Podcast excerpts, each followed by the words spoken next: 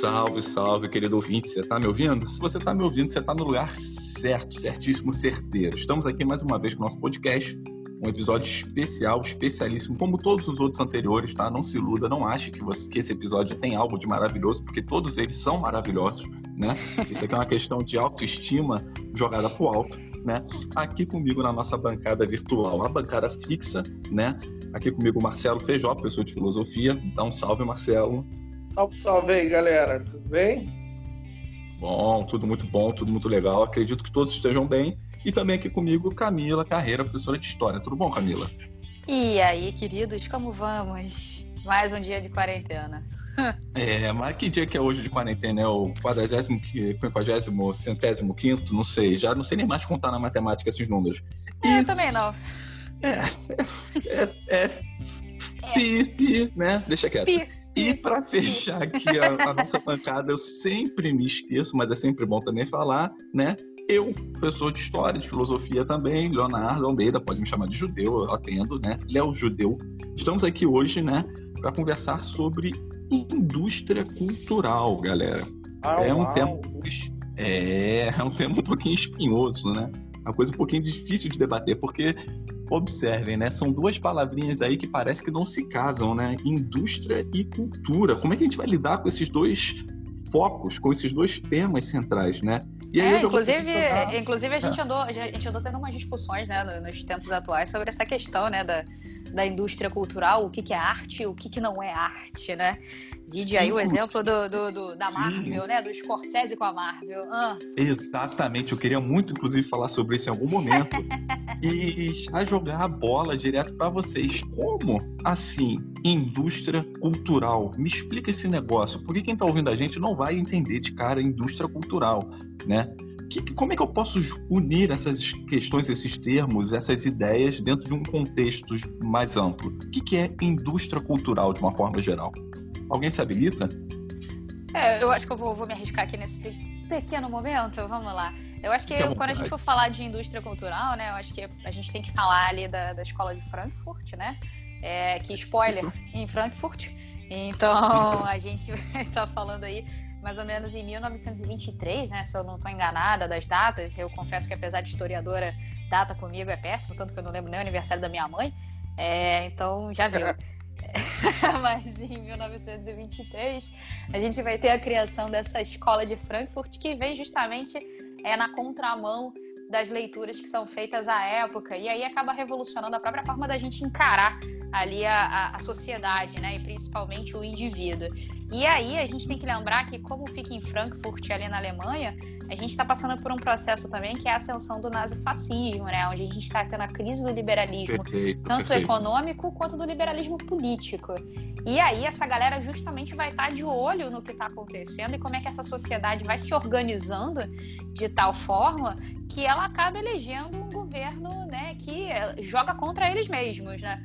E, mas acreditando que é a maior solução de todos os tempos, que é, é o governo aí do Hitler, né, né do, do, do Partido Social Democrata, é, Nacional Socialista, né, é, do, do Hitler. E aí a gente vai ter justamente é, essa galera fazendo análise de como é que esse cara consegue se promover de tal forma é, que, apesar da até mesmo a população que discorda dele, né, não se mobiliza contra ele. E isso é bastante curioso, né? Sim, perfeito. sim, é perfeito. Marcelo, você tem alguma coisa para complementar a fala da Camila? Achei é, que ela fala bem didática. Sim, muito didática e, e muito assim referencial, né? Para quem está nos ouvindo no momento que, que a Alemanha passe e tudo que eles vão estar discutindo ali. É, eu acho interessante na etimologia desse termo é, justamente a questão de você trabalhar indústria e cultura ao mesmo tempo, né? Uma vez que indústria tem uma ideia de trabalho e cultura tem uma ideia de ócio para os gregos, fazendo assim uma alusão à ideologia do termo ou à proposta do termo. E quando eles unem isso, o objetivo é construir uma, uma estrutura crítica, né?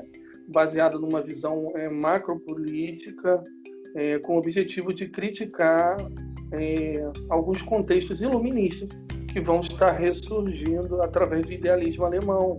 Então, é, quando a gente fala de indústria cultural, de fato é pegar aquilo que a gente chama de cultura, seja ela material ou imaterial, seja ela num complexo, ou num traço, ou num lugar, uma cultura vanguardista, ou uma prospecção futura de cultura, uma ideia futurista, mas colocar isso numa reprodução em larga escala e, e transformar isso em objeto de consumo através de estudo, análises e daí por diante. Então, é, eu acho que a gente pode começar discutindo pelos. Pode falar, Camila. Não, não, antes de, da gente começar a discutir, na verdade, eu fiquei agora aí também curiosa, de repente, para você dar essa luz aí pra gente. Você falou que é um movimento né, que surge, que vem criticando alguns pontos do iluminismo, né, do, do, esclarecimento, que o próprio ah, Kant sim. até vai, vai fazer uma, uma, né, um, um, resumo ali, vai tentar dar uma explicação do que, que é esse movimento de esclarecimento. Mas o que, que, é, que, que essa galera necessariamente está se colocando contra? Assim, é só para a título de curiosidade mesmo aqui da gente da história. Não, maravilhoso. Vamos colocar, vamos colocar essa questão aí. Sim, eles vão se posicionar contra o, o, conceito de autonomia racional, né? Poxa, Porque o tá. objetivo de Kant é explorar a razão até você chegar a um conceito é, autônomo de razão, né? E, uhum. e, e, quando a gente fala em autonomia, eles vão chegar a uma... É, que isso seria mais ou menos um pano de fundo para mascarar a manipulação de, de informações, para mascarar a manipulação de dados na Alemanha que eles estavam vivendo. Então, por exemplo, é, é, para quem está tá ouvindo a gente aí, é, segundo eles, é, essa autonomia racional ela vai servir de alavanca para as indústrias no capitalismo também. Então, é um motivo para eles começarem a criticar e, e essas críticas, é, é, é, elas vão perpassar até o, desentendimento entre alguns teóricos da mesma escola, porque você vai ter, quando eu falo desentendimento, óbvio, desentendimento intelectual, você vai ter uma galera com uma pegada mais voltada para o círculo de Viena ali, para a questão da, da, é, é, da produção da ciência em si, e vai ter um pessoal com uma questão bem ideológica voltada para a teoria marxista, né? Eu Ou queria seja, entrar nesse então, ponto, Marcelo. Um conflito dentro da escola, a gente tem um conflito dentro da escola entre idealismo e materialismo. Essa é a tá. questão. Beleza. É que a gente tem a, a escola de Frankfurt, né? Ela é ainda do século, do século passado, na década de, de 20, né? Ela surge em 1920, 24, se eu não me engano, né? Pra, ela... Surge como Instituto para Pesquisa Social, né? Isso. Isso, perfeito. E é, de, e é de natureza, por base, marxista, não? Fechada numa, num viés ideológico mais marxista. Ou estar enganado? Sim, sua maioria são pensadores marxistas e que vão trabalhar o conceito histórico-crítico, tá?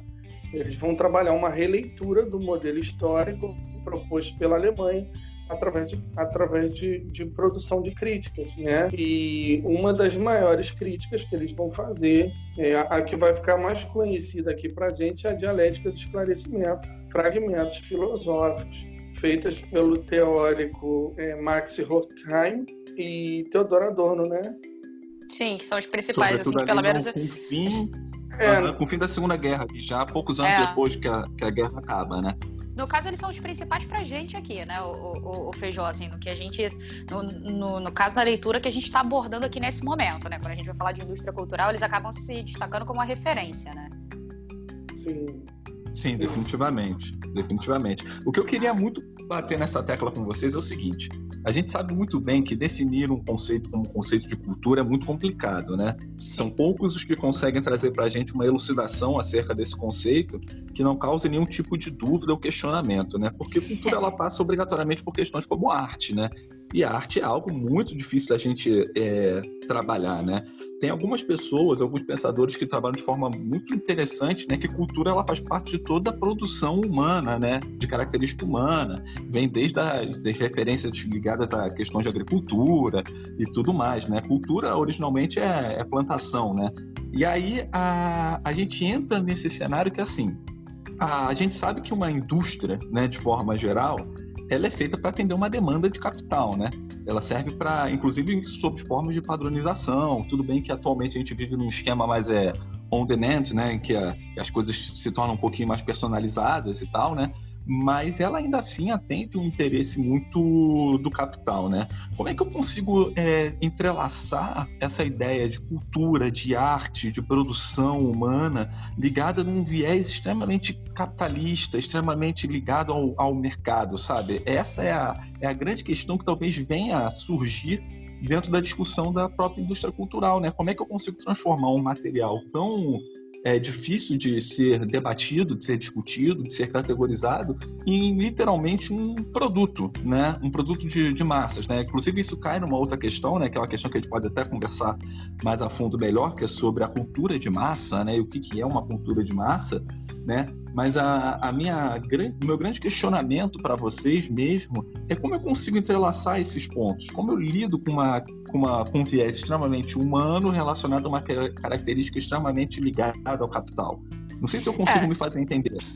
Eu acho que eu entendi o que você quis dizer, mas acho que uma coisa que a gente também não, não pode deixar de esquecer é que até mesmo as relações com o capital e o que, que é o capital também é uma produção humana, né?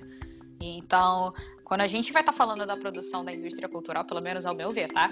É, a gente vai estar tá falando aí é, de relações humanas, é claro, a gente está falando da massificação do consumo, estamos, é, mas a gente também está falando de criação de demandas, né?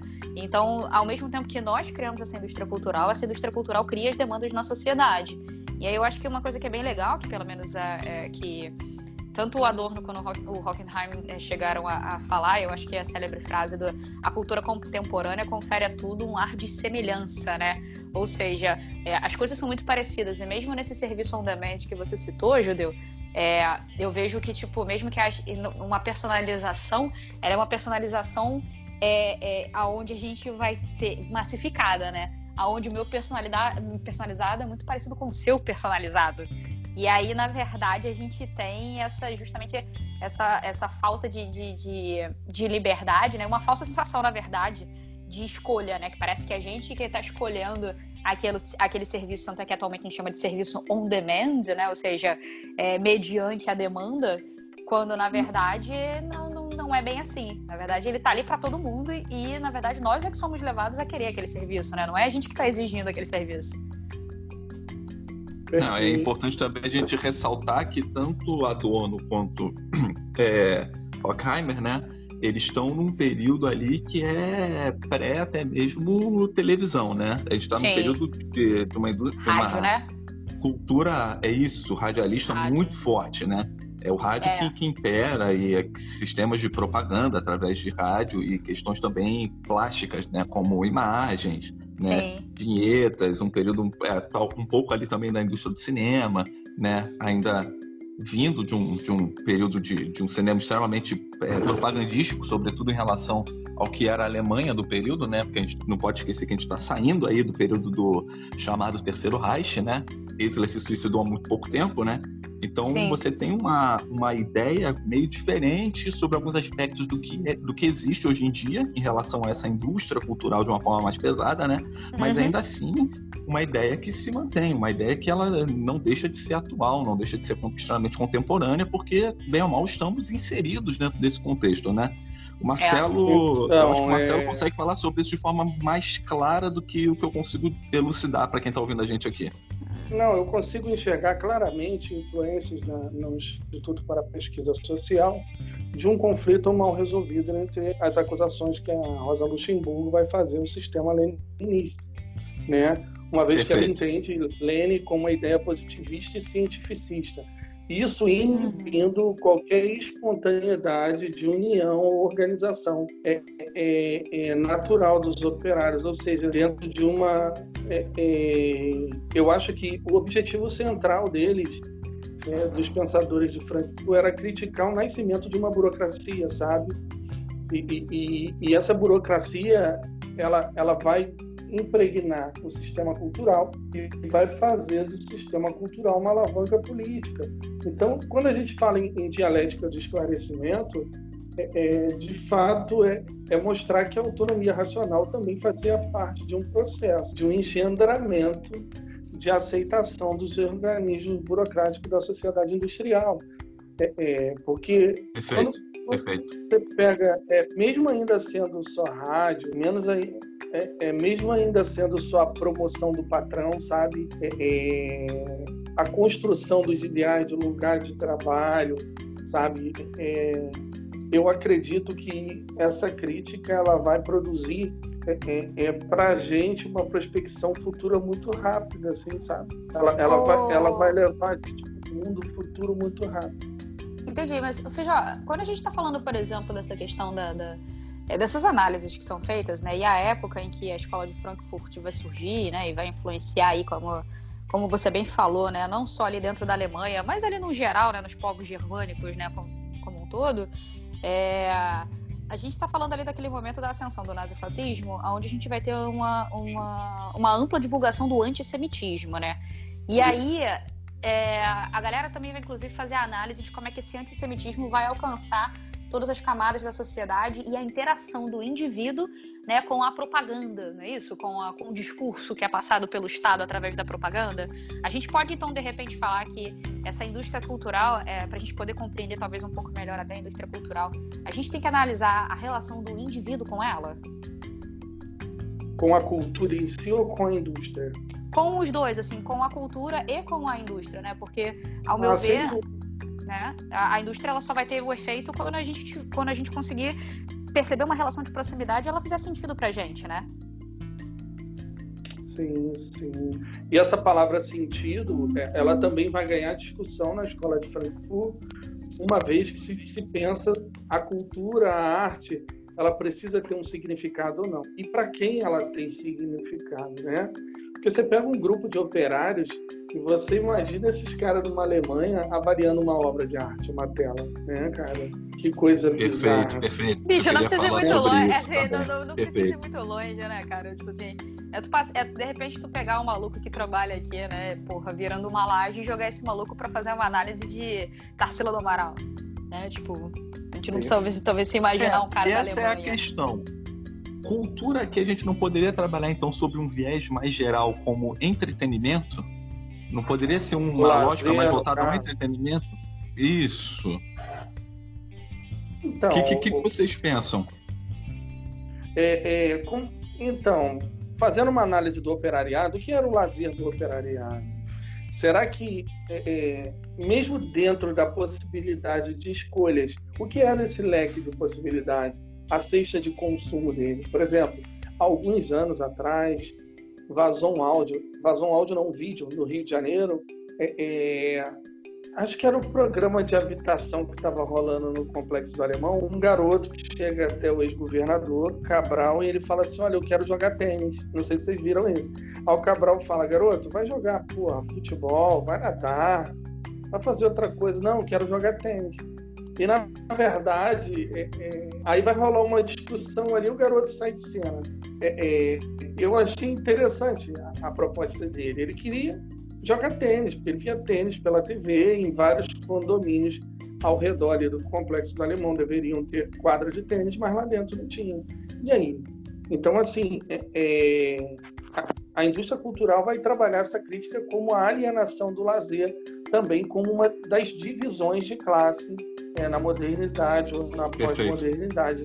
É, então, assim, já se discute a classe. Eu acho que a grande sacada, principalmente para o vestibulano que está ouvindo a gente, em algum lugar, que a grande sacada é ali você já tem uma discussão de classe sobre o viés cultural e não economicista.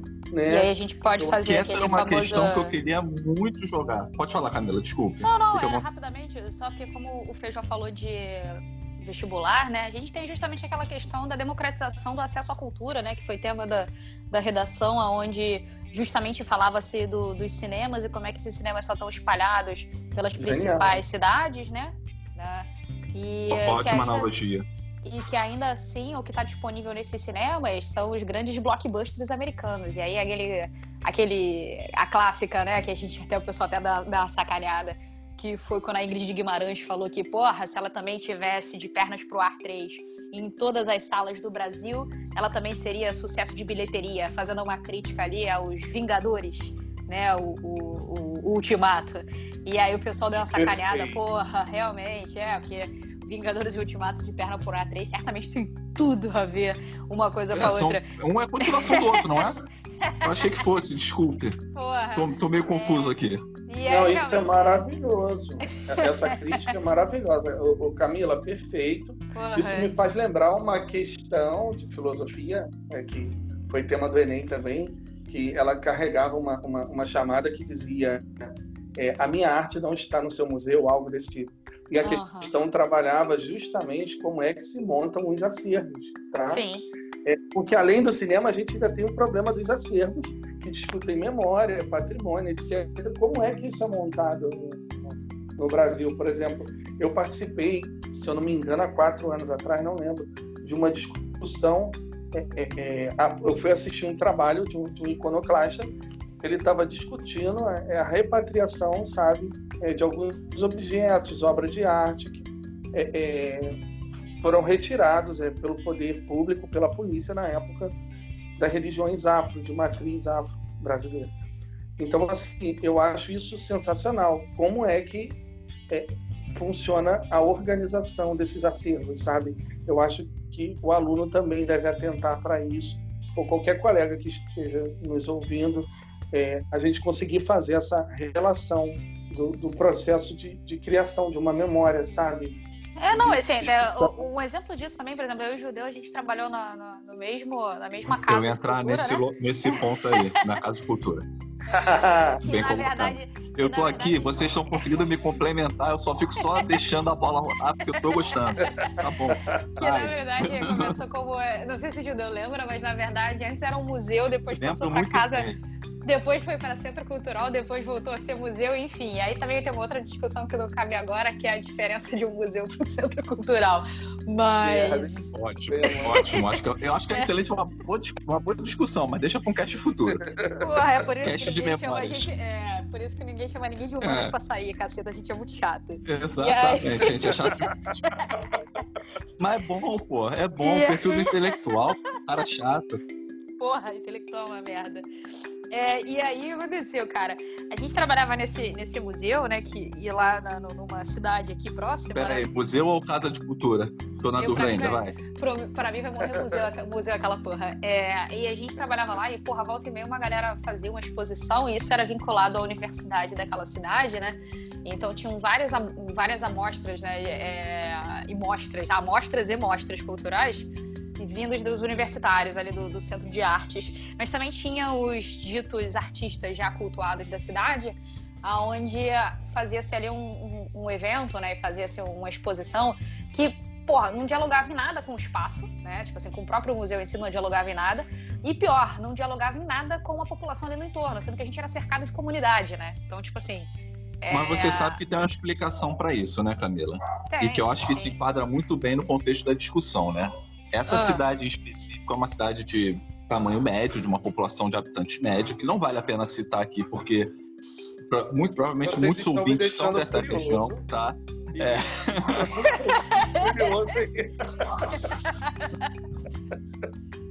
E aí, o que que acontece? Essa casa, ela tem um perfil clássico, né? Ela é uma construção muito antiga, ela era um, ela era um palacete, né?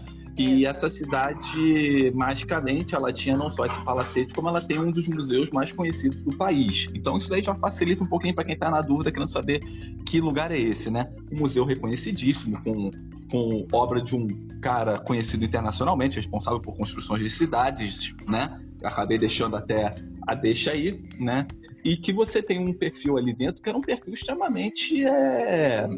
como eu posso dizer assim, muito mais voltado na sua natureza para uma aristocracia, né? Uma, é um, literalmente era um palacete, né? E a ideia era que aquele ambiente atendesse uma demanda correspondente ao seu ambiente físico. Né? Eu tive o privilégio de trabalhar com curadorias ali, não só com, com as exposições em si, mas com a montagem dessas exposições, né? Acabei me tornando é, curador através dessa, dessa casa né?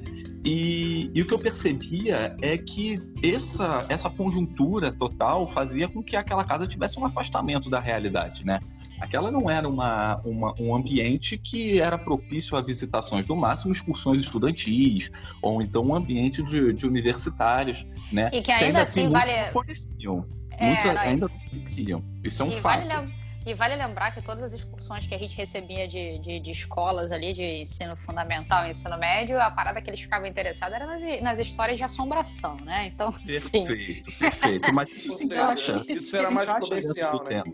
Era, era mais comercial, exatamente. Era mais comercial ali, né? E aí eu acho que o que é, assim, só pra gente não Inclusive, a gente tudo. pode fazer uma associação com a questão do, do nazismo, porque é. era pertencimento de um de um grande diplomata dinamarquês, né? Então existiam símbolos é, ligados à cultura ariana dentro daquela casa que faziam muitas pessoas imaginarem, né, que existiam relíquias relacionadas ao, ao, ao regime nazista, né? O que é muito engraçado, porque isso foi antes, né? Esse embaixador, se não me engano, ele foi antes do, do terceiro Reich na, na casa, né? Mas foi 1800 e alguma coisa. É, não, foi, foi entre. A casa foi construída no final do século XIX e esse é. embaixador morou na época da Belle Époque, então o início do século XX. Mas aí você consegue perceber que existe de fato uma, uma questão por trás de como essa cultura ela é apropriada, como ela é abordada e até que ponto ela atinge as massas, né? Sim. E, é... e a questão do erudito com o popular casa muito aí, casa muito. Fala, yeah. Marcelo. Já que você levantou essa bola, e vocês estão citando é, um modelo arquitetônico aí, né, cara, é, que também faz parte, segundo alguns autores da, da estrutura de Frankfurt, sobre a massificação e democratização. É, a massificação Essa. e a democratização de cultura, que é muito cobrado hoje, é, inclusive do, da galera que faz vestibular. Ah. Vocês acreditam mesmo num processo de democratização da cultura através da reprodução em larga escala ou da padronização de, de, de, de, alguns elementos culturais? Ou isso seria mais um mito da pós-modernidade? Na verdade, a cultura então, só teria Marcelo, sido. Se for financiado por alguém, sobretudo pelo, pelo, pela questão empresarial, eu, eu teria algumas dificuldades para lidar com essa ideia, porque me traz muito próximo de uma ideia de socialismo utópico até, tá? Porque a gente chega a um ponto em que a gente coloca a, as classes mais baixas, sobretudo um operariado muito mais carente de, de atenção em questões é, culturais, sob a tutela é, de alguém superior, algum ente superior que está ali para democratizar uma, institu uma, uma, instituição ou então uma linha de pensamento para tentar trazer algo de grandioso para a vida daquele, daquele pobre infeliz. Tá? Então, assim, sob essa ótica, eu ainda tenho as minhas questões. Não sei se você consegue alcançar o meu pensamento nessa, nessa lógica. Tá?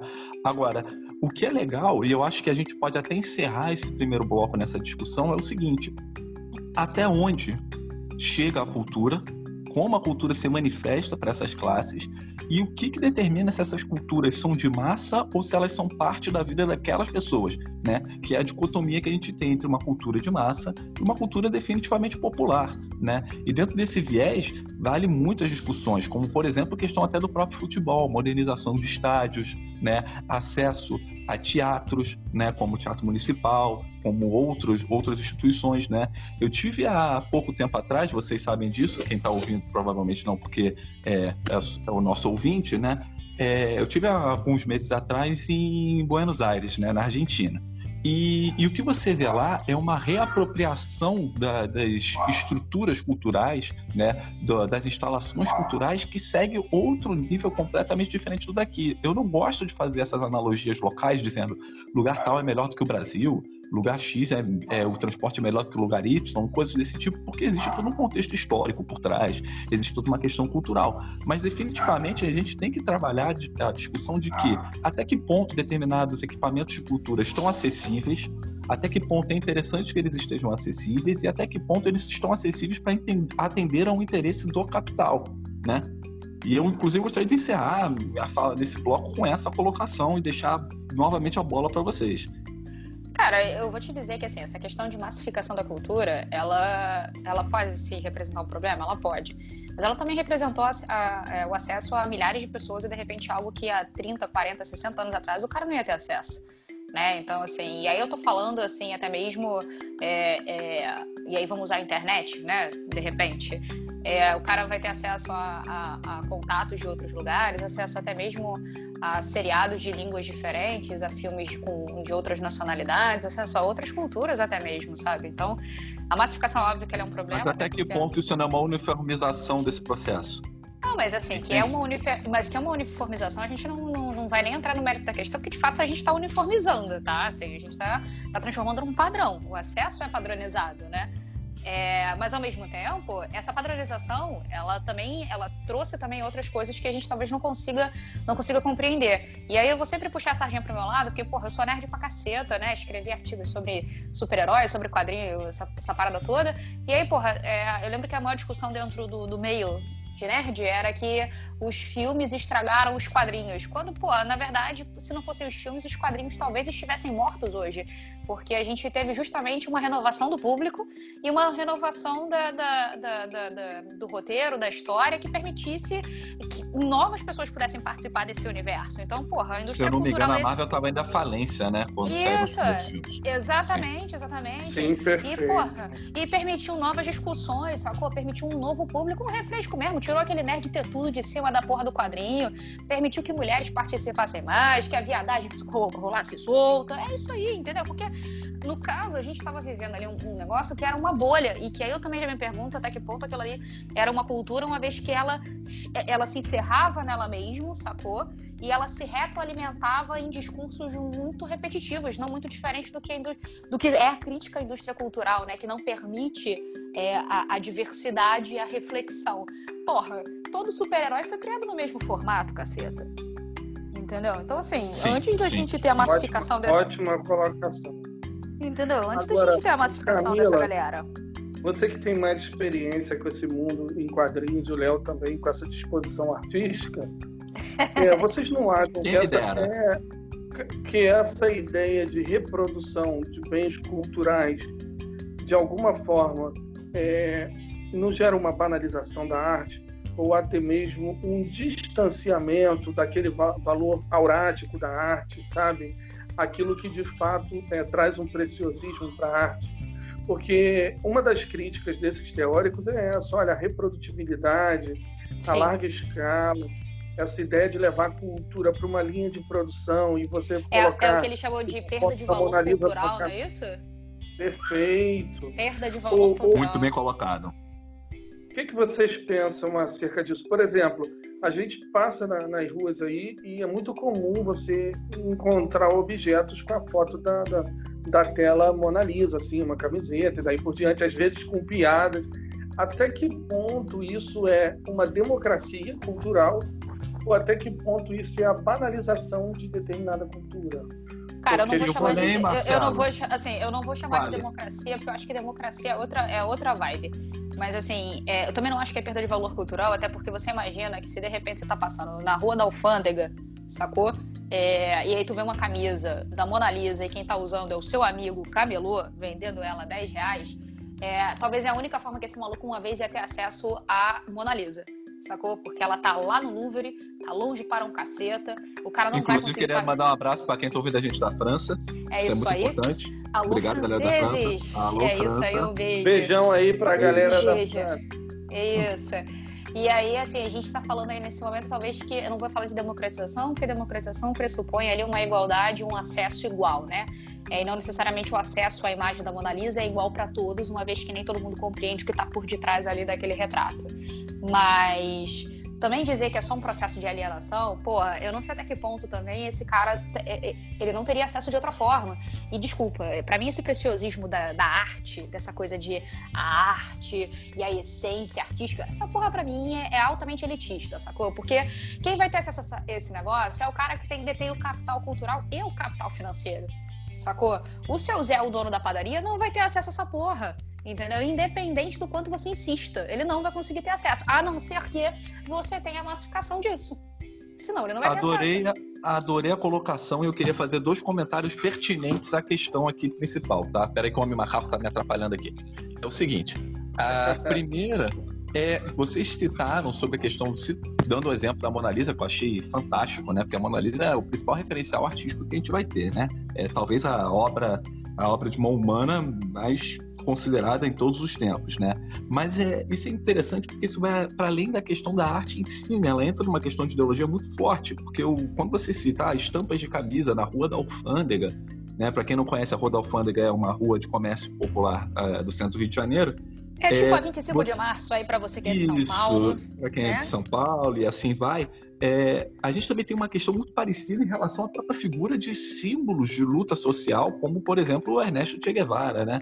Eu lembro que quando eu era mais, mais novo, bem mais novo, eu entrei num, num quartel sem ter a menor noção, utilizando uma camisa vermelha com a estampa do Che Guevara, né? E aí depois eu descobri a besteira que eu tinha feito, né? Inclusive eu também me alistar, mas está tranquilo. Não sei como eu, como eu, sou civil agora, né? Quer dizer, ninguém é civil depois dos 18 anos, né? Todo mundo é, é, tá em baixa, né? É, mas tá na reserva, no caso, né? É, muito... Em plena Muito inteligente. É, perfeito. É um questionamento sim, perfeito. Sim. E tem uma outra questão que eu queria muito colocar também, Marcelo, que é o seguinte: a Camila ela citou uma expressão que eu acho uma expressão fantástica, que eu acho uma coisa incrível, que a gente tem que se atentar a esse detalhe, né?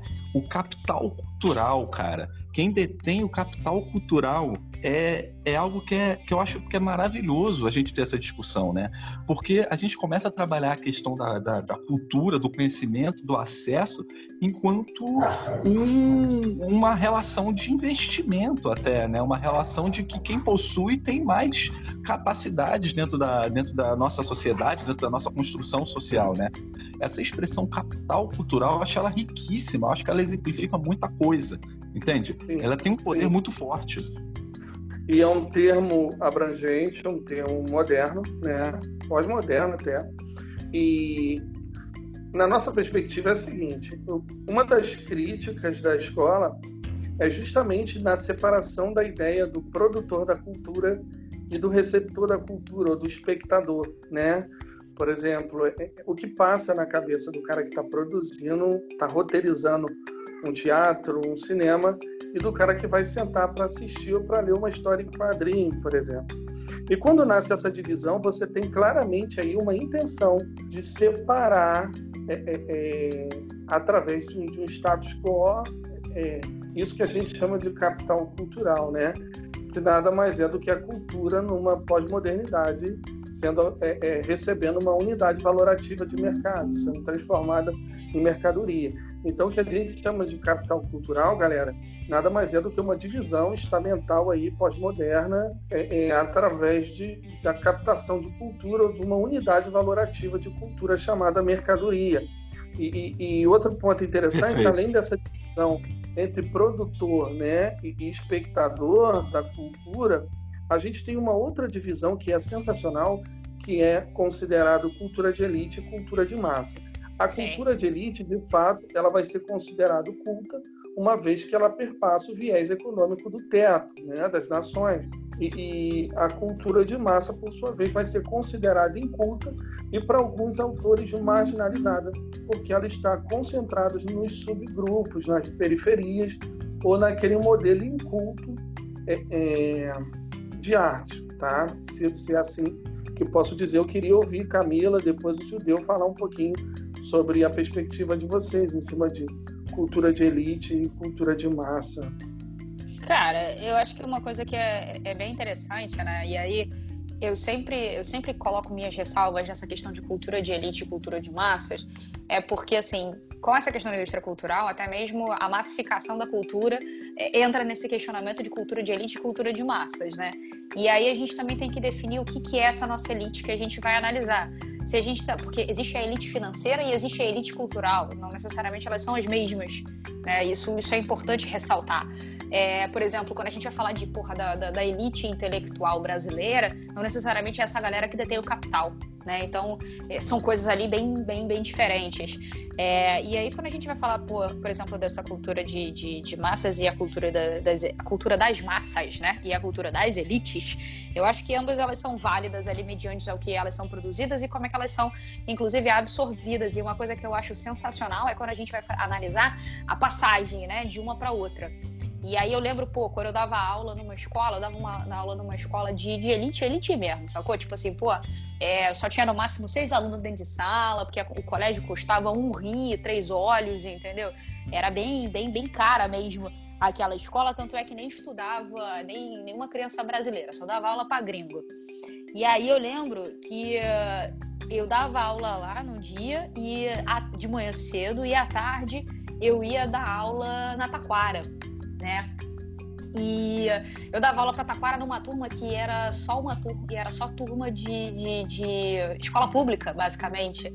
E aí eu lembro que, tipo assim, era curiosíssimo, porque de manhã cedo, quando eu tava dando aula, eu tava ouvindo funk em sala de aula, né? Tipo assim, que os gringos estavam ouvindo, estavam consumindo, podiam não entender muito bem o que estava sendo falado, mas estavam consumindo. E à tarde, quando eu chegava na escola, na outra escola, que era só essa galera da escola pública, eu tava ouvindo o mesmo funk.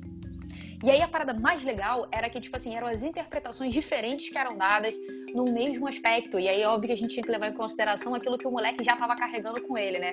E aí era a cultura, era, era a identidade que ele trazia de dentro da, da, da classe onde ele pertencia, né? De dentro de casa. E curiosamente, os dois consumiam o mesmo produto, que era o funk. E era o mesmo funk. E eu achava isso muito legal. Então, sei lá, eu, eu, eu particularmente eu gosto de fazer essas análises, mas eu não gosto de bater martelo tá? Então, assim, é, a, a, minha visão a respeito dessa, dessa questão da, da cultura das elites da cultura de massa é que a gente tem que analisar primeiro que elite que a gente está falando, beleza? E qual é o aspecto da cultura que a gente vai estar tá analisando, né? Então, pelo menos essa é, é, é a minha visão. Camila, Camila. Um adendo à questão aqui, porque a Camila, ela. Só, só um instantinho, Marcelo, que a Camila ela fala muito a respeito de cultura de massas né, no plural, né? Eu entendo que essa visão da Camila a respeito de cultura de massas seja uma cultura de cunho popular, né? Ligada às camadas mais baixas da nossa sociedade, né? Isso. Quando, quando eu vejo o questionamento do Marcelo, eu acredito que ele esteja falando sobre a massa, cultura de massa, que é uma cultura que é feita para o coletivo de forma é, muitas vezes reproduzida, né? Se você for pegar o que o que próprio Walter Benjamin fala, né? Ele ele atesta, né? Em alguns escritos dele, que se a arte ela é reproduzida por algum tipo de técnica, né, se ela perde a característica de produção intrínseca à sua humanidade, né, ela tende a perder também a sua autenticidade, dependendo da, da, da forma como ela é trabalhada e como ela é jogada, né? E por isso quando você cita, Camilo, o exemplo do funk, que eu achei um exemplo maravilhoso, né, a gente tem que ver o seguinte, o funk ele é uma cultura popular, né? Ele tá, sobretudo o funk carioca, ele tá é, preso a uma questão popular. Agora, quando você tem um processo movido por indústrias, né? E aí eu posso utilizar a palavra indústria tranquilamente, né? Sobretudo ao meio de gravação, de reprodução dessa arte, ela já começa, no, no, meu ponto de vista, me apoiando no que o Benjamin diz pra gente, né? Ele já começa a assumir uma característica de uma cultura de massa, né? Agora sim, utilizando a palavra dentro da, do singular, que caracteriza todo esse conjunto uhum. consumidor ao qual a cultura vai ser vendida, vai ser uhum. apropriada, vai ser reproduzida, sim. né? Marcelo, me desculpa a interrupção que eu fiz a você, fica à vontade, cara. Não, Foi mal. Não, perfeito, e eu vou falar justamente em cima disso de fato, esse renascimento alemão, através da, da escola de Frankfurt, eles vão reafirmar essas divisões, tá? Eles vão reafirmar isso. É, e um exemplo clássico de vocês perceberem essas divisões é, das classes através da cultura são os horários das programações. Por exemplo, hoje você pega uma, um canal de TV, né, e eles vão observar um horário do programa é, a ocupação das donas de casa, os trabalhadores manuais, os profissionais liberais, executivos, crianças, adolescentes, faixa etária, né, é, é, região, capacidade de absorção, Sim. cultura, tudo vai ser considerado na organização dos programas. Então, por exemplo, é, o que é bacana né, da questão da, da, da, teoria crítica é que eles vão conseguir ter essa percepção lá, né? Uhum. Quando isso está na, na gênese, quando isso está se organizando, e, e, e para a gente é, é, bem legal também conseguir constatar isso numa, numa pós-modernidade, né? Bom, galera, voltamos agora para o nosso terceiro bloco, né? A gente deixou aí essa fala do Marcelo para encerrar de forma brilhante, tá? Aí você está perguntando, pô, cadê o segundo bloco? Então, galera, o segundo bloco ele fluiu de forma orgânica dentro do primeiro, que foi ótimo para a gente, porque manteve essa discussão bem, bem legal, bem centrada, né? Quanto ao nosso terceiro bloco, eu queria falar um pouquinho com, com a nossa bancada a respeito da contextualização desse conceito de cultura de, de massa, de indústria cultural, né? Atribuído sobretudo aos dias de hoje, né? A gente falou muito a respeito do, do funk carioca agora há pouco, discutimos algumas questões sobre infraestrutura, né? Sobre uh, os próprios equipamentos culturais de uma forma geral, mas eu acho que a gente ainda consegue entrar um pouquinho melhor nessa indústria cultural com, com alguns focos em algumas questões específicas, né? E eu queria é... falar com vocês o seguinte, que ponto que vocês acham que a gente pode perceber de uma forma mais imediata esse movimento dentro dos nossos dias de hoje? Eu posso pegar o gancho que a Camila deixou aí pra gente sobre o funk? Eu é. acho que o funk vontade, é um exemplo muito comum, tá? O funk hoje, ele traz é, é, uma ideia mitológica de que todo funk nasce na comunidade, de que é uma proposta comunitária levar o funk até as altas classes, né? O funk ele precisa, é, para ter originalidade, ter uma linguagem de periferia. Quando a gente fala em indústria cultural e divisão de classes e, e, a percepção, a absorção de cultura, surge também, segundo os críticos, a figura de um patrocinador ou a figura uhum. de alguém que está por trás, por detrás do artista. E incentivando a produção ou manipulando a produção de uma cultura em linha, sabe? Por exemplo, hoje a gente tem um exemplo clássico da Ludmilla, da Anitta, né? Que sai de uma, de uma ideia de produção de funk é, é com aquela linguagem voltada para a galera da periferia e atinge uma linguagem maior, né? Uma reprodução maior. Sei lá, você tem outros, outros exemplos de espetáculos é, é, é pelo mundo afora que começam com um público pequeno e depois a linguagem vai sendo modificada para atingir é, um público o... maior. Feijó, a gente pode estar falando então que essa é aquela questão de que, é, que os pensadores, né, justamente, tanto o, é, a galera da, da, da, escola de Frankfurt, né, foi falar né, da questão da indústria cultural ligada à questão do lucro e do capital e aí consequentemente é, ao monopólio dessa produção, né, onde a gente vai ter uma massificação e aí normalmente quem está por detrás dessa galera é sempre uma mesma é, uma mesma figura, e aí não necessariamente representada por um indivíduo, mas às vezes representada por uma empresa. E aí a gente vem, por exemplo, as grandes produtoras de música, que normalmente representam essa galera. Olha, o, o exemplo da música, sem dúvida, é, é, é sim. Você vai observar que as produções, é, no geral, no que diz respeito a uma indústria musical, né, a indústria uhum. cinematográfica, eu acho que para a gente é muito, é muito claro isso. Esses dias eu estava num grupo de, de, de, WhatsApp e uma professora divulgou um festival de cinema francês. Eu não vi um aluno curtindo aquilo. Porque não é comum a galera aqui curtir festival de cinema francês. Mas é porque, né, no caso, quando a gente, tá, a gente tá, exatamente, né? E quando a gente também está imersa nessa situação, A gente situação, tinha uma colega né? que a gente zoava ela porque ela gostava de filme iraniano. Começa daí. É Mas é verdade, ela é pro CCBB para ver filme iraniano. Isso. Então. É, como é que era aquele, né? Onde porque os cabelos não choram ou porque os cabelos choram? Não, os cabelos choram. também choram. Isso aí os foi meu tio, meu saudoso tio que me passou esse filme. Ele é sensacional. Depois eu dou uma resenha sobre ele. Isso, quem quiser, por favor, assista. Mas é da Mongólia, não é do Irã, não. Só pra deixar é, claro, isso aí é da Mongólia. Mas olha só, essa questão que você tava falando aí, o Feijó, por exemplo, de nenhum aluno ter curtido a sugestão de filme francês, eu acho que posso estar errada na minha leitura, e aí é, é a leitura de uma historiadora, né? Me corrija aí se eu estiver errado, você aí da, da, da filosofia, né? Mas Cara, quando a gente vai falar dessa, dessa questão do, porra, nenhum aluno curtiu, será que não é porque justamente essa massificação, né? Essa, essa falsa sensação de liberdade de escolha, onde a gente acha que a gente tem a liberdade de escolha, quando na verdade a indústria cultural massifica e, e é ela quem dá as nossas opções de escolha? Grande exemplo, de novo, aí voltando a Ingrid Guimarães, Guimarães e o embate com os Avengadores, né? É, será que não é porque, mediante a isso, o diferente causa estranheza pra gente? E aí eu vou citar como exemplo o próprio filme O Parasita, né? Que é um filme coreano e que quando ganhou o Oscar de melhor filme, muita gente reclamou, dizendo que 1917 ou tantos outros filmes que estavam na categoria eram muito melhores, justamente porque a língua era diferente e, e, e a mensagem foi passada de uma forma que não era habitual para nós aqui do Ocidente.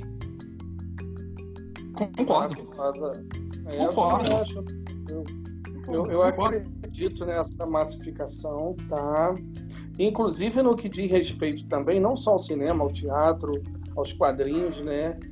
Mas também, Camila, as fake news, as notícias, né? A internet, uhum. a pós-modernidade. Nós temos uma falta de localização que é um marco no conceito de indústria cultural. Porque é, ela, ela Sim, pode falar. Não, não, eu ia até complementar isso, porque é, a leitura que se faz, inclusive, é que a indústria cultural, falando dessa questão de fake news, ela, é, ela não é só um sistema né, é, econômico, mas ela também é um sistema político, né? A indústria cultural. Sim, é um sistema macropolítico que trabalha com dois conceitos básicos também.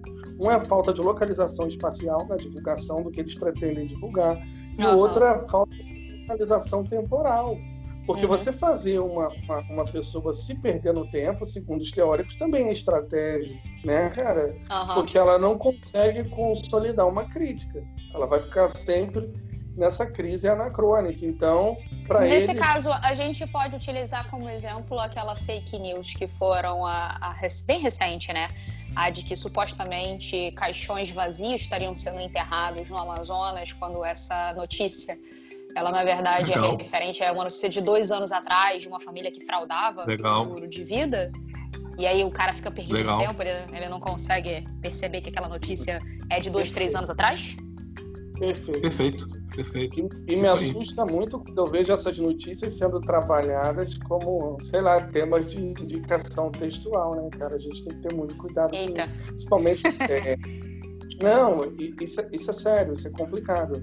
Já aconteceu, né? Do aluno perguntar, professor, como é que eu escrevo sobre isso aqui? Eu falei, não sei. Sinceramente, eu escrevo mal, tá? Eu reconheço isso. E segundo. e segundo, é, é, porque você não tem como se localizar no tempo nem no espaço. Então você não consegue contextualizar a sua escrita. Isso é um problema Show. muito sério. Tá? E a indústria cultural ela vai apontar isso para a gente também como crítica, né? Uhum. Por exemplo, é, é, a linguagem romântica que eu adoro falar, o romantismo ele entra aí gritando, né, cara? A gente, as novelas brasileiras hoje estão sendo substituídas por séries e eu queria ouvir muito judeu que está quietinho aí falar alguma coisa sobre isso também depois a Camila. Por que é que a, É que eu gosto de vocês falando, eu gosto de ouvir. Substituindo o hábito de assistir novelas, né, cara, por séries né? O que está acontecendo no Brasil? Que movimento é esse? Como é que isso está sendo massificado? Isso tem alguma relação política com o governo atual? Porque isso eclodiu nos últimos dois anos, né, cara? Eu queria muito ouvir você, Judeu, depois a Camila. Solta a bola aí. Bom, a gente sabe muito bem que existe uma rixa muito séria entre o atual governo e a, e a corporação responsável por praticamente 90% dessas novelas é com qual nós temos contato, né? Que no caso é a Rede Globo, né? Mas o que eu vejo de forma muito clara é justamente esse processo de uma substituição de uma cultura popular, porque a gente tem que levar em consideração né, a popularização da novela brasileira, até porque até pouco tempo atrás ela era um, não sei se hoje em dia continua, mas até pouco tempo atrás ela era com certeza um artigo de exportação muito, muito grande no Brasil, né? Você tinha a novela brasileira passando até na Romênia, né? É, Avenida Brasil, então, sobretudo, foi algo espantoso, né? Mas aí é, você vê, claro... Não precisa ir muito longe, não, Judeu. É, até hoje, hum. nos, no, nos Estados Unidos, pelo menos até quando eu estava lá, até uh, uns dois anos atrás, né? Quando eu fiquei lá ainda uhum. uma temporada, você lembra, dessa, você lembra desse episódio da minha vida? Sim. É, onde eu fiquei lá uma temporada, as novelas elas não eram exportadas diretamente para os Estados Unidos, elas eram exportadas primeiro para os países latino-americanos e chegavam aos Estados Unidos dubladas em espanhol para a comunidade latino-americana residente nos sim, Estados sim. Unidos. E aí então você vê aí uma mistura de um viés extremamente popular com, com é. um viés de massa muito forte, né? Uhum. Inclusive a Camila mostrou, acabou de demonstrar aqui que ela detém um grande capital cultural, né? Porque ela passou uma temporada nos Estados Unidos, né? Onde ela teve contato com essa, com essa informação que ela trouxe agora. Mas o que eu vejo é que existe uma questão... Rico, outro nível. É outro papo, né? Filósofo tem mais que se ferrar mesmo, né? E aí é você vê... patamar. É outro patamar, é outro, outro patamar, patamar, diferente. Não, mas assim, você vê claramente que existe uma questão é, ideológica, identitária, tá? Sobretudo ideológica, por trás dessa, dessa alteração de padrão, né? E ainda mais através de um sistema em que você tem uma, uma indústria muito poderosa nascendo há pouco tempo, né? Netflix não é uma, uma corporação, né? já é uma corporação, mas não é uma empresa tão antiga assim, né? E você tem uma massificação de fato voltada à própria questão do capital financeiro, né? Você não tem um problema em pagar 20 e poucos reais por mês para ter acesso a trocentas milhares de séries e filmes para assistir, né? É óbvio. E aí eu até enquadro o podcast nesse, nessa questão, né? Que quando você tem um mecanismo de, de entretenimento. E aí eu gostaria muito de falar sobre o entretenimento mesmo, porque a questão está no entretenimento, está no lazer, e que você pode acessar ele a qualquer lugar, em qualquer horário, você muda a, a lógica do mercado, você quebra alguns paradigmas, né? Você institui um paradigma novo sobre um paradigma antigo, né? o que, que, cabe a essas, essas grandes indústrias a se adaptarem? Lançarem suas próprias plataformas de streaming, né? Como Globoplay, como é, todas essas, essas plataformas que a gente vem vendo, né? Então, dentro da, da pergunta que o, que o Marcelo me fez, é, eu acho definitivamente que a gente tem aí uma massificação ainda maior do processo de, de cultura, né? A entrega, poxa, as pessoas elas preferem infinitamente maratonar um CSI e um Monk, que por sinal era o que eu estava vendo há pouco tempo atrás, né? A ver uma novela ou então rever uma reprise de uma novela é, que está passando agora na TV, né? Você tem também uma outra questão que é muito interessante, que já diz direto a questão é, cultural da pessoa que assiste essa novela, em que o cara vira e fala assim: vou ligar a novela para ver a novela às 9 horas da noite para quê? Amanhã eu trabalho. E na novela só passa tragédia e, e desgraça do dia a dia que eu já estou acostumado de vivenciar. Né? Ótima, então, ótima entendeu? colocação. Essa é uma questão muito clara para mim, tá? Quando você tem acesso a essas séries, a esses outros mecanismos de absorção de conteúdo midiático, você tá bem, bem ou mal é, digerindo, né? Uma cultura que não está que não tá na sua, ela entra quase que num terreno da ficção sob alguns aspectos, né? Você está fugindo de um terreno de realidade seu e entrando num, num lugar em que você provavelmente adoraria, sei lá, passar uma temporada nos Estados Unidos, né, Camila? Então, agora é dessa forma que eu Então, é assim, só, pra, só, só, pra, só puxando o gancho assim, rápido, brevemente, o, o Feijó, só para complementar o que o Judeu falou, é, eu só não acho que a questão tem a ver com política. Eu acho que tem muito mais a ver com, como o Judeu pontuou agora no final, é muito mais com uma mudança dessa nossa sociedade, né? E principalmente da, da, da galera mais jovem, que está acostumada a ter as coisas no momento em que ela quer. Esse serviço on demand aí nessas plataformas de streaming, como o, o Judeu falou, né? O Netflix da vida, o Disney, o, o, a plataforma da Disney agora que vai ter, a Amazon Prime, né? A HBO Go, enfim. E a Disney talvez seja o maior representante dessa massificação cultural, uma vez que ela detém boa parte do cinema internacional, né? É, exatamente. É, é eu, eu acho que é... pela minha. Né?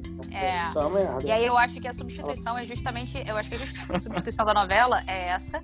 E é, puxando somente o gancho do que o Judeu falou, quando a gente assiste a novela, a novela ela fala muito bem é, da nossa realidade, foi como, é, é como vocês pontuaram. A gente está falando de uma novela que tem que dialogar com a realidade a qual ela é produzida. Assistir um seriado, por exemplo, né, uma novela de, de, de coreana, que é o que também agora que está virando é, uma, tá virando uma moda, né? Tá chegando cada vez mais pra gente aqui, por N razões aí. Que... Porque existe uma indústria lá na Coreia é... também muito forte que tá ligada à política, geopolítica, enfim, aí já é uma outra discussão. Mas assistir uma novela coreana é bem diferente da gente assistir uma novela brasileira. E a novela brasileira ela vai dialogar com a realidade brasileira e não necessariamente a gente está querendo ver isso o tempo inteiro. E aí eu acho que a gente pode entrar, o Judeu falou perfeitamente da questão da violência, né? E da barbárie ali, que eu acho que é uma das coisas também que o pessoal da, da, da, da indústria cultural chegou a mencionar, né? A galera da escola de Frankfurt chegou a mencionar, né? Então, mas o, o Camilo, eu queria ainda estender a bola, rolar a bola mais uma vez para você. Show. No que diz respeito ao seguinte, você teve uma experiência aí, que eu poderia dizer etnográfica, completamente diferente da nossa, né? De percepção. Sim. Então, eu acredito que você vai além no que diz respeito a essas percepções culturais, por exemplo, o Brasil e Estados Unidos. Uhum. É, o que está rolando é o seguinte: o judeu levantou uma bola de um existencialismo ou de uma filosofia absurda nas novelas, isso é sensacional. De fato, a novela ela narra a nossa, nossa realidade. Você fala da Avenida Sim. Brasil, cara, é, e o cara passa na Avenida Brasil e tem uma relação sentimental com aquilo ali. E o objetivo da novela, de fato, é uma aproximação sabe? Sim. Quando você fala do, do cinema, por exemplo, é o distanciamento. Você olha o que o cara faz ali no cinema, cara, é impossível chegar naquilo ali, sabe? A realidade uhum. do cinema é uma linguagem totalmente distante da, da nossa realidade. Aí nessa uhum. transição, nessa liminaridade, a gente entra aqui com as minisséries ou com as séries americanas principalmente, né? Onde o personagem tem hábito diferente. De manhã ele não come pão, cara. Ele vai comer é. ovos e bacon. E né? bacon, A linguagem dele, a gíria dele, o modelo, a arquitetura da casa dele é diferente. As roupas, Sim. sabe qual é, os objetos. Aí a gente que é profissional da educação, ou a gente que é educador, professor, seja lá como você se identifique nesse processo, uhum. você chega em sala tem dia que parece que você está numa escola americana, de tanta influência que isso gera na molecada. Perfeito. Perfeito, perfeito. É, até que ponto a gente pode encarar isso como um modo operante da, da, da, dessa elite mundial, desses globalistas aí, segundo os teóricos conspiracionistas, ou isso é apenas uma ideia de ou é apenas um acidente de percurso da potencialidade? Como é que você encara isso nessa relação que você faz Brasil aí Estados Unidos? Eu acho que uma das coisas que é muito importante é que desde, desde o movimento de globalização, né, que a gente começou a estudar né, o movimento da globalização, e isso está ligado é, à questão da, da, do crescimento das indústrias, do monopólio, do comércio, etc. Né, está ligado à questão do capital aí. É, a gente tem visto, visto nossa, as nossas fronteiras né, culturais e, e de práticas também culturais, elas cada vez mais assim se assimilando com outras, né? Ou seja, a gente está vendo ali os acirramentos dessas fronteiras, onde a gente começa a se comportar como estrangeiros, né? E aí, é, foi como você falou, né? Tem dias que a gente entra em sala de aula, já, a gente tem a sensação de que a gente está em outro país, né? Porque, pô, certamente não deve ser o nosso Brasil. Mas, ao mesmo tempo, dependendo da realidade onde você entrar, a gente tem certeza de que é o Brasil, né? Então, é, uma das coisas que eu acho que é muito importante nessa questão de consumo de, de, de, de cultura, né, e de padrões culturais, é também entender que a gente consome, e eu, eu acho que isso aqui muitas das vezes é, cai também quando, quando é abordado no vestibular, às vezes o, o vestibulando, o aluno tem dificuldade de entender, é que a gente consome mediante também ao que as indústrias que estão passando pra gente querem que a gente consuma. Então, por exemplo, quando o moleque ele acredita que a escola americana é o eterno high school musical, né, onde está todo mundo cantando, dançando e armários, ele não sabe o que, que é, por exemplo, uma escola pública no Bronx. Ele não faz ideia do que seja. Então ele também tem uma noção diferente do que, que é uma escola dentro desse padrão, né? Dentro dessa cultura norte-americana, é, estadunidense principalmente, que é o que a gente tem maior influência aqui.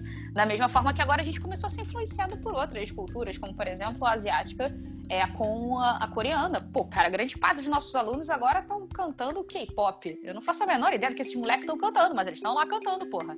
Né? E estão dançando e estão reproduzindo valores de lá sacou? E Camila, tem. A gente está fazendo um paralelo muito interessante em relação a Estados Unidos, a, a centros de produção cultural internacionais, agora, sobretudo a Coreia do Sul, pelo menos desde o Psy para cá, né? Sim. BTX, essas bandas todas. Mas eu acho legal porque a gente tem uma outra também questão muito interessante, que diz respeito ao nosso próprio país, tá? Se você for analisar todas essas obras né, internacionais, sobretudo as norte-americanas, você tem uma relação de de intercâmbio muito intensa, por exemplo, entre americanos e britânicos, canadenses, até australianos, participam todos eles dentro da mesma indústria cultural. Quando você vai jogar isso para um ambiente lusófono, né, você percebe que, voltando agora, em, sobretudo a questão das novelas, né, que você tem uma produção em língua portuguesa extremamente é, centrada no Brasil, tá? Sim. Se, você, se eu perguntar para você, se, se eu pedir para você me, me apontar três artistas é, portugueses que estão na ativa agora e fazendo sucesso, você não consegue me apontar dois. Né? Eu não consigo te apontar Dificilmente nenhum. nossos ouvintes vão conseguir apontar alguém. Né? Agora, se você for ver fora do, do Brasil, em ambientes que se consome produção em língua portuguesa, toda essa produção é centrada em artistas brasileiros. Em Portugal se ouve muito Ivete Sangalo, Cláudia Leite, é, Judeu, todas essas... Eu, eu coisas eu que vou um pouco mais agora, além. Né? Eu vou um pouco mais hum. além. Ano passado eu fui, né, para Viena, na Áustria, fui dar um rolê. É, tu, tá, tu tá rodado. fui em Viena dar um rolê. E uh, em Viena, enquanto eu tava lá dando, né, batendo perna, eu lembro que eu ouvi pelo menos um, umas quatro ou cinco vezes, assim, em ambientes diferentes da cidade, é, MC Kevin, né? É, ouvi também MC, é, MC Fiore, né? E quem mais que eu ouvi? E ouvi a Anitta, né? em ambientes diferentes, porra, na Áustria, viado. Tipo, cara, quando é que eu fui imaginar que isso ia acontecer? É... Quer ver um exemplo a... aqui prático? Curtia, Fale. Agora, é, é... Quer ver um exemplo prático? Só um instante, Feijó. É, quando você tem uma reestruturação da língua portuguesa, né, um novo acordo ortográfico que está aí para ser feito desde a década de 90 e só agora nos últimos anos saiu, né, conseguiu entrar em vigência, né, você tem uma alteração idiomática, só para critério de curiosidade, né, em que em português do Brasil, né, no português tupiniquim, né, a alteração é, ortográfica e idiomática no Brasil ela não vai atingir nem 1% do nosso vocabulário. Enquanto não. que você pega outros países de língua portuguesa, essa alteração chega a 20% do que é escrito, uhum. sabe? É, e existem casos extremos que passam dos 20%. Então você vê que existe uma tendência, uma necessidade do mercado em trabalhar com esse centro de produção. So, uhum. E aí, o caso da língua portuguesa é excepcional em relação a isso, tá? Tanto que você tem uma, uma reação né, ao acordo com uma força absurda em Portugal, que a gente pouco teve notícia aqui, né? Marcelo, vai. É tua bola. Não, eu fico me perguntando, ouvindo vocês, assim, é, até que ponto o romantismo chegando aqui no Brasil, por exemplo, aí com a família imperial, né? Uhum. É, criando imprensa, museu e daí por diante, vários setores que a gente já citou aqui, não foi uma ferramenta, sabe? Não, é, ela é um... de, de... Não, ela é, é uma ferramenta. Ela é uma ferramenta. A gente tem que lembrar que assim, a construção das nações, e aí lembrando daquele outro podcast que a gente fez, né? Daquela outra conversa que a gente teve, né? Da, da criação das nações, né? Sociedades imaginadas, ela precisa desse, dessas ferramentas, né? E a indústria cultural, ela acaba se tornando, né? E aí eu não, não vou falar da época né, da, da vinda da família real, porque a gente vai estar tá incorrendo, vai estar tá incorrendo num anacronismo, né? A indústria cultural ainda sim, não vai existir sim. naquela época. Mas voltando para os dias de hoje, a indústria cultural ela é uma forma de padronizar, mas ela tem uma, uma forma de criar identidade. Tudo bem que ela é uma identidade onde a gente vai manter aí justamente essa padronização, onde as pessoas vão, vão, vão debater ali que a gente tem uma perda de, de, de valor cultural, onde a gente vai valorizar o, o famoso lixo cultural, produzir lixo industrial, né? Mas a gente está criando ali uma identidade, né? E essa identidade ela acaba se tornando comum tanto ao cara que mora no Brasil quanto ao cara que mora em Nova York, principalmente nos grandes centros urbanos, onde são alvo dessa indústria cultural, né? E aí volta, a gente volta naquele grande ponto da, da relação dos indivíduos com a indústria, certo? E a relação da indústria com os indivíduos, né? Justamente é, fazendo esse retrato aí do, do, do capitalismo moderno. Perfeito. E eu queria encerrar a nossa discussão por aqui, porque eu acho que a gente falou pra caramba sobre o nosso tema de indústria cultural. Sim. Né?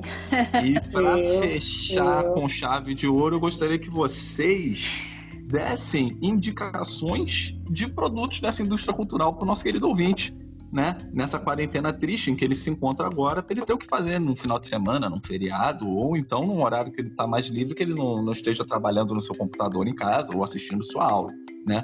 Quem quer começar aí dando uma boa indicação é, de produto da nossa indústria cultural para ser consumido nesse período? Marcelo? Peraí, deixa eu só localizar aqui. Eu vou dar uma, uma, uma dica bacana. Uma dica bacana?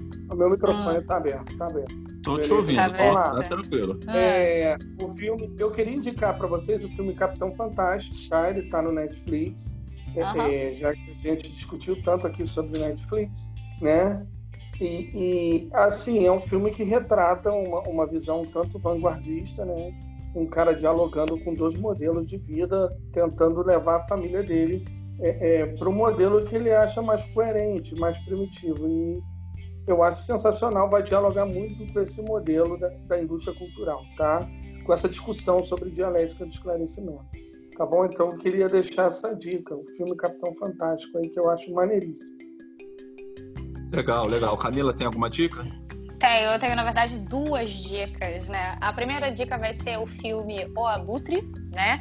É, na verdade, essa dica eu tô, tô pegando emprestada de um outro colega de profissão, tá? É, não de história, mas de sociologia, você pode procurar. Posso falar o nome dele, Judeu? Porque ele é de, outra, de, de um outro canal, né? É o Leandro, não, ele dá. Aqui ele não dá tem aula... problema. Ah, então tá bom.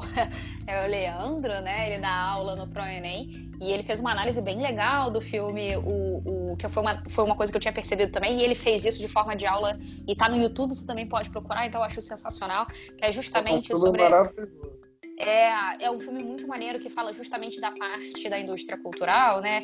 Que é da, da tragédia e da barbaridade, onde a gente tem a banalização total ali do mal, né? E aí perdo, é, é, vocês podem procurar sobre Hannah Arendt também, a banalidade do mal, mas onde a gente vai ter justamente essa questão da, da tragédia sendo amplamente explorada como forma de capitalizar, né? Em cima da dor e da perda humana, né? Então o Abutre é bem legal e o Leandro fez uma análise maravilhosa. Procura no YouTube e vai estar tá lá.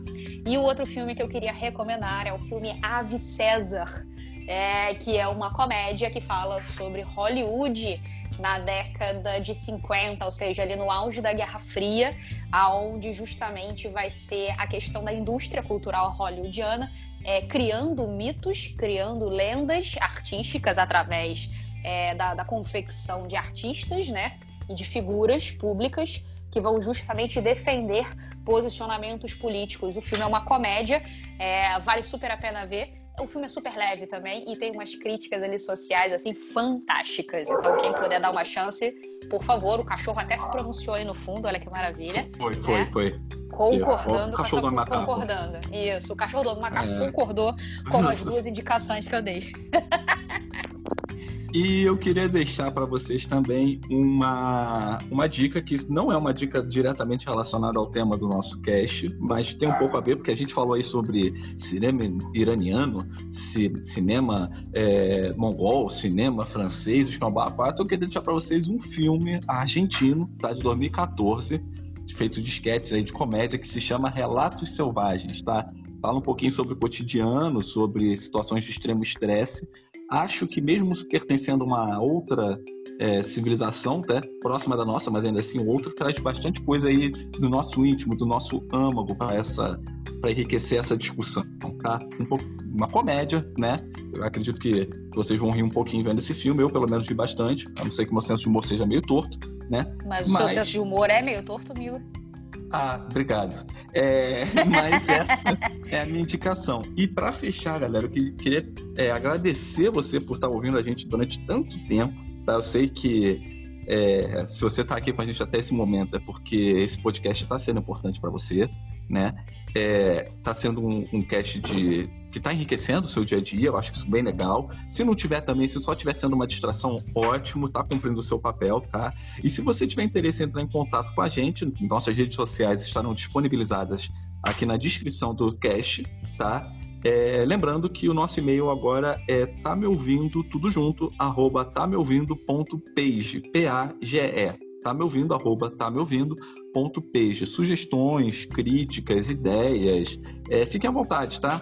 Mandem uma mensagem pra gente, a gente vai ter o maior prazer em ouvir vocês. Legal?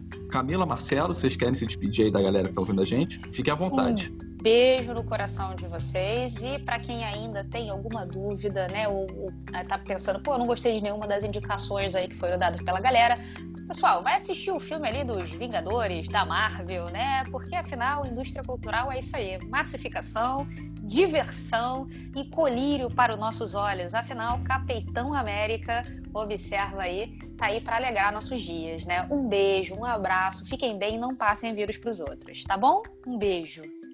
Marcelo. Fala aí, galerinha. Um beijão, tá? Obrigado aí por, por ouvir, tá? participar do canal interaja. Isso que a Camila falou é fundamental. Envie para a gente sugestões de temas, sabe? Indicações, é, é para a gente manter o canal nesse nível de conversa bacana que está rolando hoje aqui. Tá bom? Beijos, se cuidem e até o próximo.